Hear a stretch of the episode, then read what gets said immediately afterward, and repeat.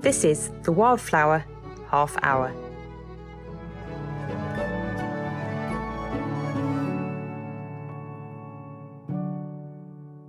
This is a podcast all about wildflowers. Wildflower Hour takes place every Sunday night between 8 and 9 pm on Twitter, Facebook, and Instagram. People share photos of the wild plants they've found in bloom that week in Britain and Ireland, and we flood the internet with flowers. I'm Isabel Hardman, and in this latest episode, we'll be getting to know wild orchids better, discovering some more of your favourite flowers, and going on another one of those wildflower walks with Leif Bersweden. First up, I've loved hearing from so many of you about the wildflowers that you particularly love, and please do keep your clips coming. Here are some more favourite plants. I am Joshua Ajowele, and my Twitter handle is at J Ajowele. That is J A J O W E L E. So I'm a PhD student at the University of Wyoming, and so I'll be talking about Primula veris, known as cowslip, and they have basal um, rosette of leaves with um, contracted, the leaf is contracted towards the base, of finely pubescent, and um, the flowers are in scapulous umbel, and the sepals are green, while the petals are usually yellow and then the petal, the base of the petal has some orange spots. And I think this is one of the reasons I'm picking it because it's quite colorful. I think photogenic.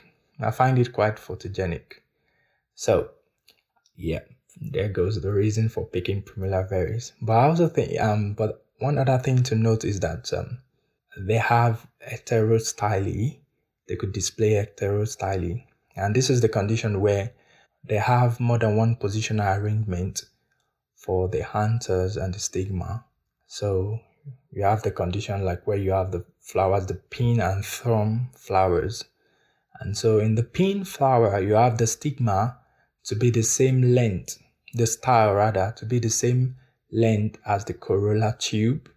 And also the anther is attached to the walls of the corolla tube, but halfway down and also we have the thrum where you have the corolla and um, the anther at the mouth of the corolla tube and the styles just about halfway the length of the corolla tube. And so I think this condition is quite um, fascinating and exciting. I'm Frank Gardner, and I think probably one of my favourite wildflowers is the primrose. Why? Because when I was growing up as a lad in Hampshire, they used to grow in the woods, and they're a sign of very ancient woodland in Britain and Ireland. And there'd be this fantastic explosion of yellow colour in amongst the kind of rain sodden woods. And they would proliferate. A lot of the woods in the part of Hampshire, northeast Hampshire, where I grew up, were so steep they were known as hangers because the trees literally hung on to the side of the steep slope. And they would be dotted in spring from pretty much from January through April even as late as May, with these just wonderful beacons of yellow light. And they grew in bigger and bigger clusters every year. My grandmother loved them. Apparently, Queen Victoria, who she when she was born, Queen Victoria was still alive. Um, my grandmother loved them, and Queen Victoria used to give them to her Prime Minister, Benjamin Disraeli, because he liked them too. Hello, my name is Moira, and those of you who take part in Wildflower Hour on Twitter will know me as Nervous Botanist. One of my very favourite flowers is the harebell, Campanula rotundifolia, which is also known in Scotland as the Scottish bluebell. As a young girl growing up in Scotland, it was one of the first wildflowers I was able to recognise and name, and I was captivated by its gorgeous blue colour and delicate stems and flowers. Sadly, this once common native wildflower of grassy places is now classified as near threatened in England. My first encounters with harebells were on visits to stay with my grandparents, who lived in Rutherglen on the south side of Glasgow. We used to go for family walks to a nearby country park called Cathkin Braes, where harebells grew on the slopes and danced in the wind. And just as a little aside, when I mentioned Cathkin Braes on Twitter recently, I discovered that Louise Marsh, the Botanical Society of Britain and Ireland's communications officer, knows Cathkin Braes very well, as her family lives in that area. As we got reminiscing, we amazingly realised that we had more than just visits to Cathkin Braes in common, as a bicycle shop in Rutherglen, which Louise and her cousins used to visit in their youth, was in all probability the shop owned by my grandfather. But anyway, back to harebells. Although they are very beautiful, in folklore they have a strong link with evil. They are known in some parts of Scotland as all man's bells or dead man's bells, with the all man being the devil himself, and woe betide anyone that picks them. Fairies and witches are also strongly associated with harebells. A patch of harebells is said to be a favourite home for fairies, who will cast their spells on anyone who walks through. One legend I found tells of three fairies who, after being wounded in a battle with pixies, were rescued by a hare. The fairy queen rewarded the hare by planting a meadow with harebells, which would warn the animal of approaching foxes. Witches were said to use the milky sap of harebells to transform themselves into hares, in order to go about their evil deeds unseen. William Shakespeare often mentions flowers in his works, and the azured harebell features in his play Cymbeline, which is set in Britain some time before the Roman conquest. In the Catholic Church, the harebell is the flower dedicated to St. Dominic, the founder of the Dominican order, as my father in law, husband, and eldest son are all called Dominic, this is another link I have to the harebell. I leave you with the song of the Harebell Fairy by Cicely Mary Barker, who was from Croydon, where I now live. O bells on stems so thin and fine, no human ear your sound can hear, O lightly chiming bells of mine. When dim and dewy twilight falls, then comes the time when harebells chime for fairy feasts and fairy balls. They tinkle while the fairies play, with dance and song, the whole night long, till daybreak wakens, cold and grey, and elfin music fades away. Well, what a lovely selection that was. And we're particularly grateful to Moira, who does a huge amount of work helping Wildflower Hour members identify mystery plants. If you've come across a flower you don't know, do post it on Twitter or Instagram using the Wildflower ID hashtag or post in our Facebook group, and Moira or another friendly botanist will pop up and tell you what it is and how to identify it. You can even start identifying plants now, long before they are due to flower. One family that holds a great deal of magical power over botanists is the orchid family, and with around 50 species of orchids growing wild in this country, there are plenty of weird and wonderful plants to find. Mike Waller is one of the authors of a new book on these plants called Britain's Orchids. It's a fantastic guide that takes you through the flowers, the habitats, and the hybrids of these fascinating plants. And as he explained to me, you can start identifying them right now. Mike, your orchids book is fantastic and it does a lot of things that, that other wildflower books don't. Just tell me a little bit about how you put it together and some of the research that you got to do on it, traveling around the country looking at lots of lovely plants. Yeah, oh, it's very kind of you to say it's uh, such a good book. We're, we're very pleased with it. It took quite a long time to, to get there, a few years in the making. But um, yeah, there were kind of a few new elements in the book, particularly the sort of the hybrids and the the rosettes elements, the vegetative parts of the book, which meant that we had to do quite a bit of traveling and go to some slightly different places to get images and do a bit of research.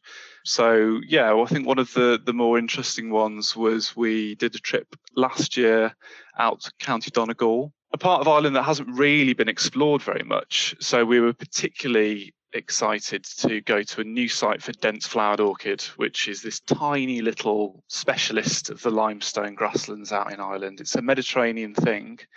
Um, but for some reason, it occurs in Ireland growing alongside Arctic alpine, mountain avens, and this sort of stuff. But most people go to the Burren, so we were really excited to go to this new site uh, up in Northern Ireland, and we'd heard about two days before we got there that it was the best flowering that they'd had in the 10 years of monitoring. So we were like, oh my god, this is this is exciting. Oh, and um, Yeah, no, it was brilliant because uh, again, for people who've been to the Burren, usually this orchid is, you know, you maybe see like five on a good day spread across the limestone pavement, but was, this was like over hundred. So we're very excited, but it was on private land, so we are like, oh, how are we going to get up there? So we got to the bottom of this farmer's drive, and um, we were sort of hanging around for a while, and this guy turned up and was like, "Oh, you know, can I help you?" We're like, "Yeah, we're, really after orchids. There's some up on the hill there." And he was like, "Oh, yeah, I'll have to phone my brother." So he phoned his brother. His brother arrived and said, "Oh, yeah, no problem. I'll take you up. Just follow the tractor." So we followed the tractor all the way up this slope, right to the head of the valley. This beautiful limestone escarpment, and he said, "Yeah, this is just one of my favourite places to come and sit." But yeah, the orchids are just up there. And so we sort of climbed up this little track and we got to the top, and it was a sea of early purple orchids for a start, which is impressive. These oh, big amazing. purple spikes. Oh, wonderful. stunning. And then as we looked closer, we started to see these tiny little dense flowered orchids just dotted amongst the grassland. Honestly, it was such a great day. So exciting. And to go somewhere that's, you know, hasn't, it felt like it's a little bit like the Lost World because it was so high up and it was like this little table mountain where people hadn't been before. So that was the one that really sort of stuck in our minds. But yeah, we've been around Scotland, sort of hunting out some of the more difficult marsh orchids, particularly Pugsley's marsh orchid, which seems to love growing in these uh, mountain flushes right up on the tops of mountains. So again, some similar experiences there. But yeah, it's taken us all over the place. It's been an absolutely fantastic experience, and um, yeah, I think we're sort of pleased with the result. I hope everyone enjoys it as much as we enjoyed writing it. Well, it really is great, but one of its downsides is that a lot of people will be looking at it and thinking, well, there's no orchids out yet, and I just can't wait for the season to start. Or even when they're looking at it thinking, well, when, will I actually get to see orchids this year, given the COVID restrictions that we're still under? So, one of the things that I found really useful about the book is it doesn't just look at the flowers, it also looks at the leaves. Exactly. Yes. So this was a major sort of thing that we we wanted to include, and I, I guess it started for me when I was at the Natural History Museum and I was uh, doing a traineeship there. And one of the, the final year projects I decided to work on was developing a, a, free guide for identifying orchids when they're in leaf, a vegetative guide. And so that involved a bit of research, and I started to realize that actually orchids look very different when they're in leaf, that you can actually identify them. But not only that, they certain species appear at different times throughout the year. So just like flowering, they flower at different times, the leaves appear at different times. So there's a whole suite of orchids, particularly the, the warm loving Mediterranean species, that appear above ground in September, October, and they actually sit there throughout the whole winter, just ticking over, photosynthesizing a little bit, preparing to flower. So the really common one, which people will be familiar with, is like the bee orchid. But you also get really big, impressive, rare ones like the lizard orchid.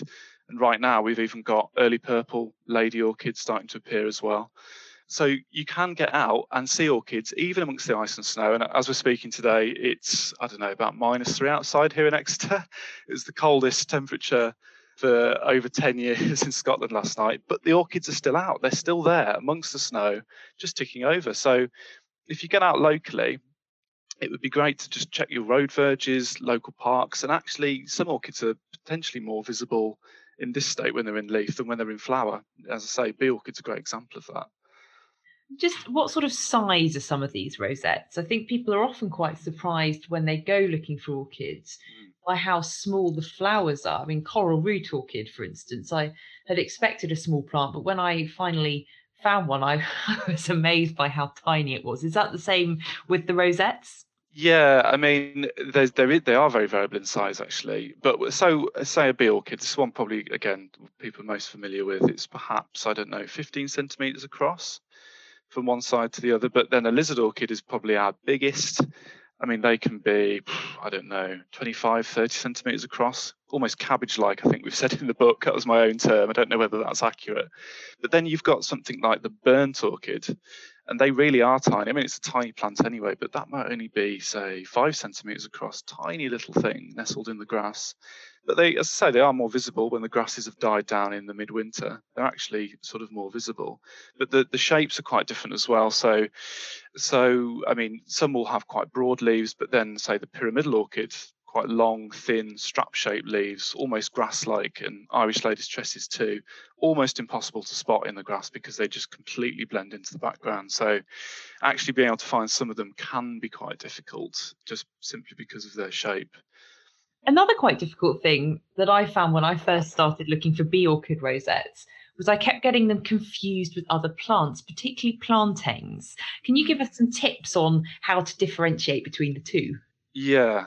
Okay. So bee orchid it's, it's quite distinctive initially. So if, if you see a bee orchid from afar, the colour is quite distinctive. So they're quite sort of uh, a bluey, greyish green colour initially.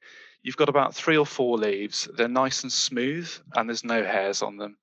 So that will immediately sort of differentiates them from the plantains. So the plantains will have many more leaves, uh, sort of got much thicker veins, quite a corrugated appearance. And if you look on the undersides and sometimes on the top, you'll get quite long hairs as well.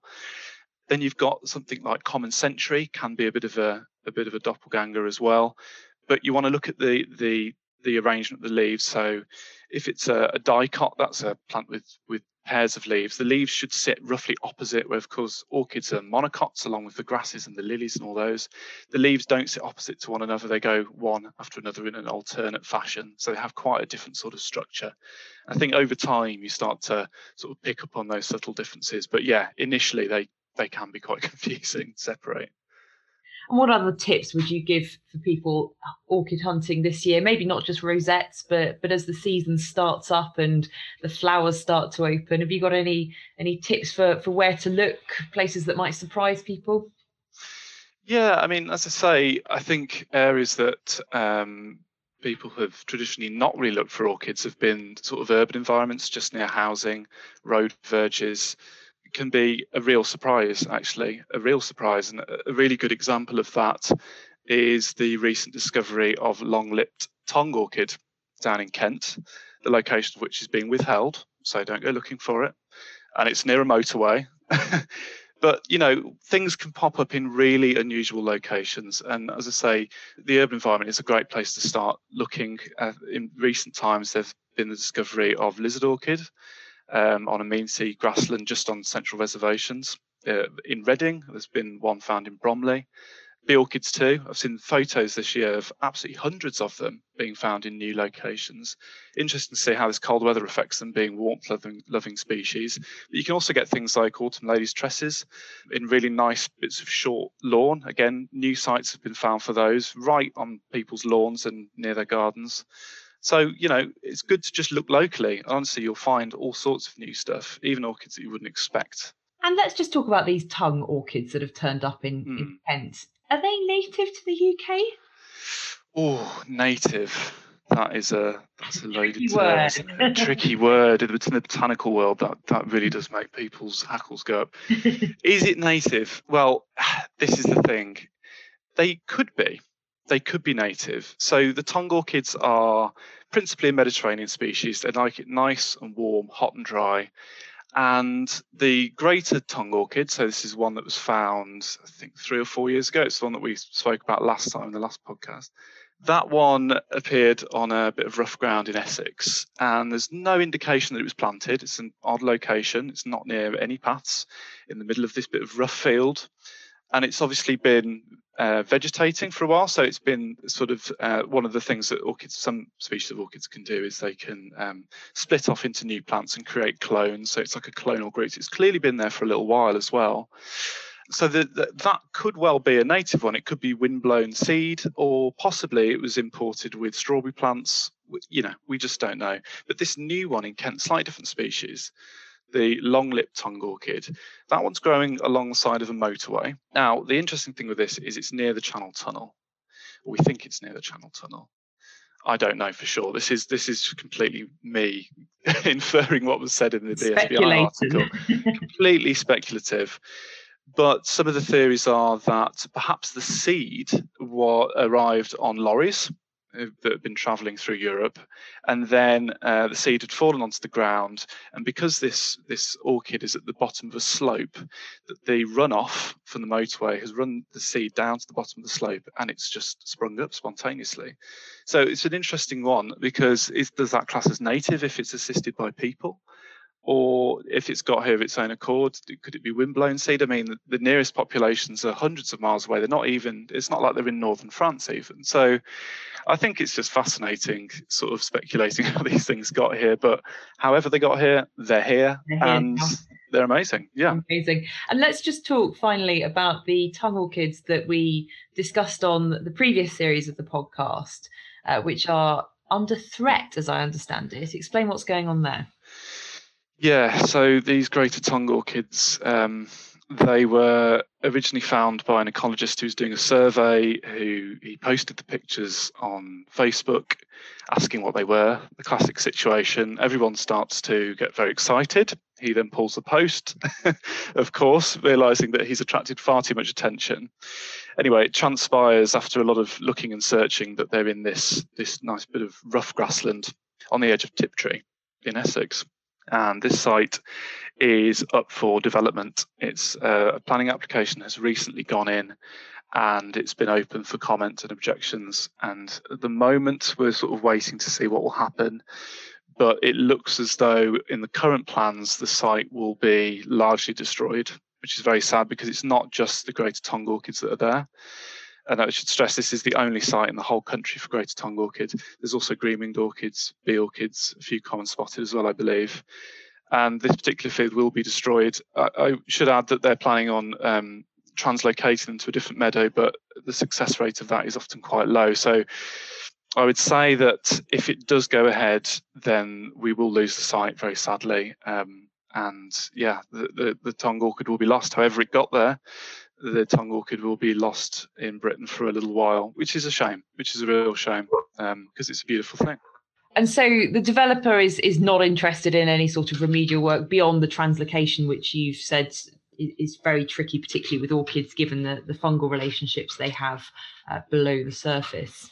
Yeah, exactly. Um, there is there are some remedial actions being put in place. The sort of creation of a small wildflower rich area but again, it, it's it's difficult with this stuff because you know who's watching to ensure that that gets monitored correctly and that that is a wildflower-rich area, and and how can that be you know a, compensation for the loss of such a large area?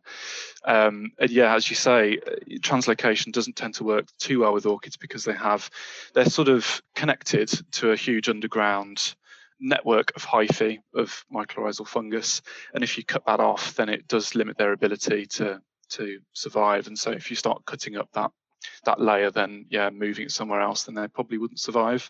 So I think the plan at the moment is yeah, they they do some sort of wildflower seeding in a smaller area, and maybe just sort of put the orchids there. But um, so it's it's it's sad in a, in a way, but it remains to be seen. It's possible that the site will be saved, and of course, it, it's it's adjacent to an existing wildlife site as well, which is a beautifully rich habitat full of old disused pits and you know huge wildlife value. So it would make an absolutely fantastic nature reserve in reality uh, with excellent access for all the locals. And of course these tongue orchids are just the sort of cherry on top the crowning glory of the site let's hope that more and more people get it into the wildflowers in that area and that it is safeguarded for the future. Thanks so much, Mike. You've made us all even more excited about orchid season.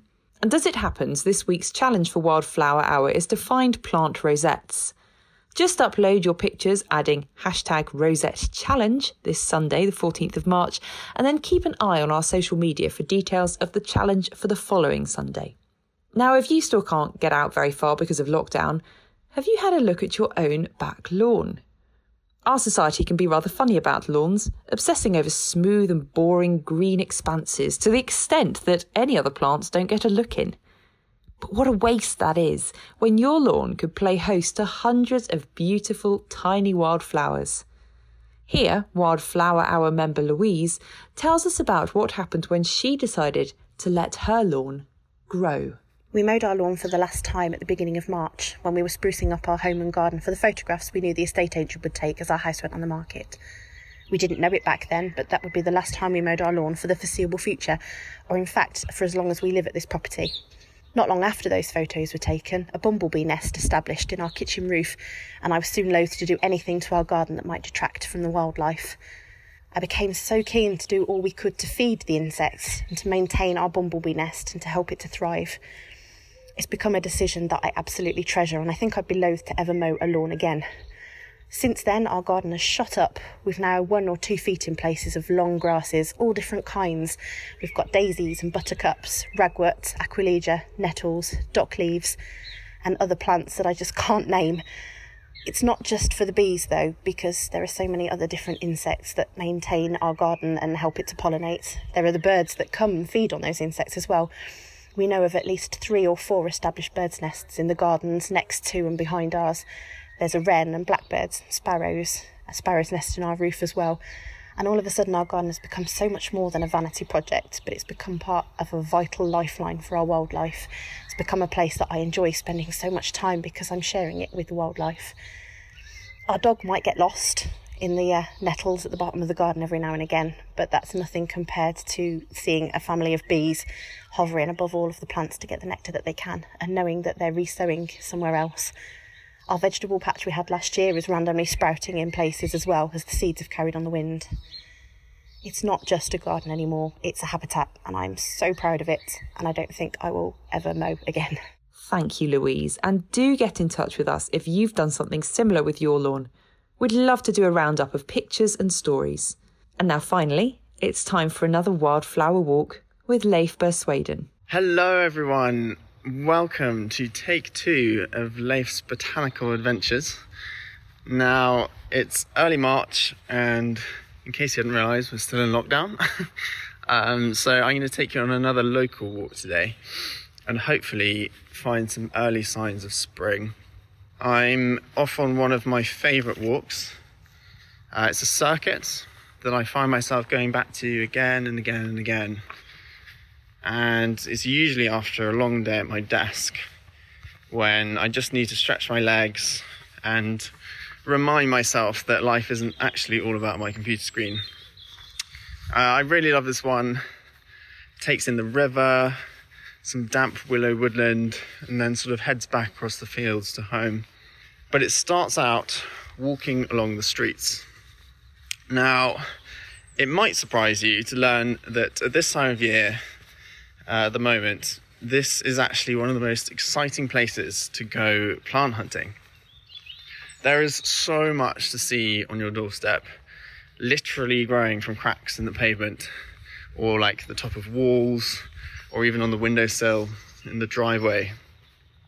There are loads and loads of cool plants all around if you take the time to stop and notice them. So I'm walking along a little street and I have this low stone wall on my left, uh, which is just outside a pub car park, and it is covered in moss, all sorts of different species. Uh, there are some there's some wall screw moss, there are grey cushioned grimmias, which are really cool. Um, then you've got like mats of shiny golden yellow silky wall feather moss. And over here, there's a very distinctive one called um, capillary thread moss. And this one is particularly striking uh, and easy to recognize because its reproductive structures, which are called sporophytes, uh, look like miniature red and green snowdrops. They're absolutely fantastic. Only a few centimeters tall, but it turns an ordinary wall like this into a whole other world when you crouch down at eye level. These mossy walls are so important in, in urban environments because the mosses actually help to clean the air and remove pollutants produced by cars.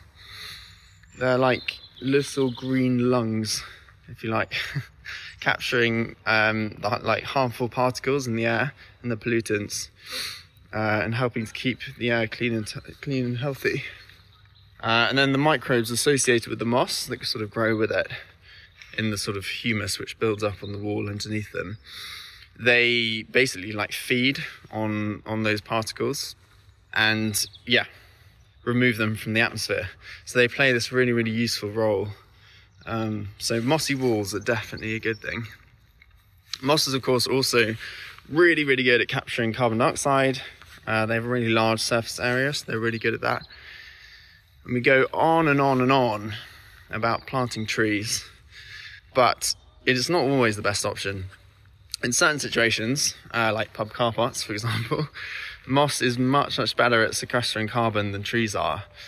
And so, next time you're down the pub and everyone's wanging on about how they should be planting trees, just make sure you get a voice in for mosses because uh, they're the real unsung heroes here. But mosses aren't the only thing growing on this wall. The real highlight for me, at least, from what I've found so far, um, is common whitlow grass, which is currently springing up from pavement cracks and walls all over the place. It's a small plant, maybe five centimeters tall, with a basal rosette of leaves and tiny white flowers. Each one has four deeply notched petals that look like pairs of rabbit ears when you look closely. Then they have these six delicate lemon yellow stamens in the middle. When the sun's out, they open their flowers really wide, uh, waiting for little flies to come along and pollinate them. This wall has lots of it growing between the mosses. They're so beautiful close up. And they grow literally in the middle of towns and cities, which is just so cool. There is so much beauty to be found on the smallest of scales, just right outside our homes. Even in the most urban places, you can still find nature just sort of hiding in plain sight. There's something really wonderful about that. Okay, so I spent way too long looking at that wall, uh, which means I actually don't have that much time left. So I was going to talk to you about various other plants down here, uh, but I've arrived at the river and I'm going to have to pick one. So I'm going to go for the most colourful. Um, it's an early spring classic. It's called Coltsfoot, and I've just reached a little mini sort of bay thing by the river, and there's a little population of it just over here, growing from this scrappy, muddy bit of riverbank. These plants are feisty things and will quite happily grow in the more rundown, grubby, waste places, often single handedly adding splashes of warm yellows, places that otherwise are fairly unimpressive, to be honest. Um, although this is quite a nice setting for it. The river's sort of winding away in the background um, with a really smooth surface. Now, Coltsfoot is quite a weird one. Right now, it's all flowering stems and no leaves but in a few weeks' time, it'll be all leaves and no stem, no flowers. Um, and it has these thick, scaly, greyish stems.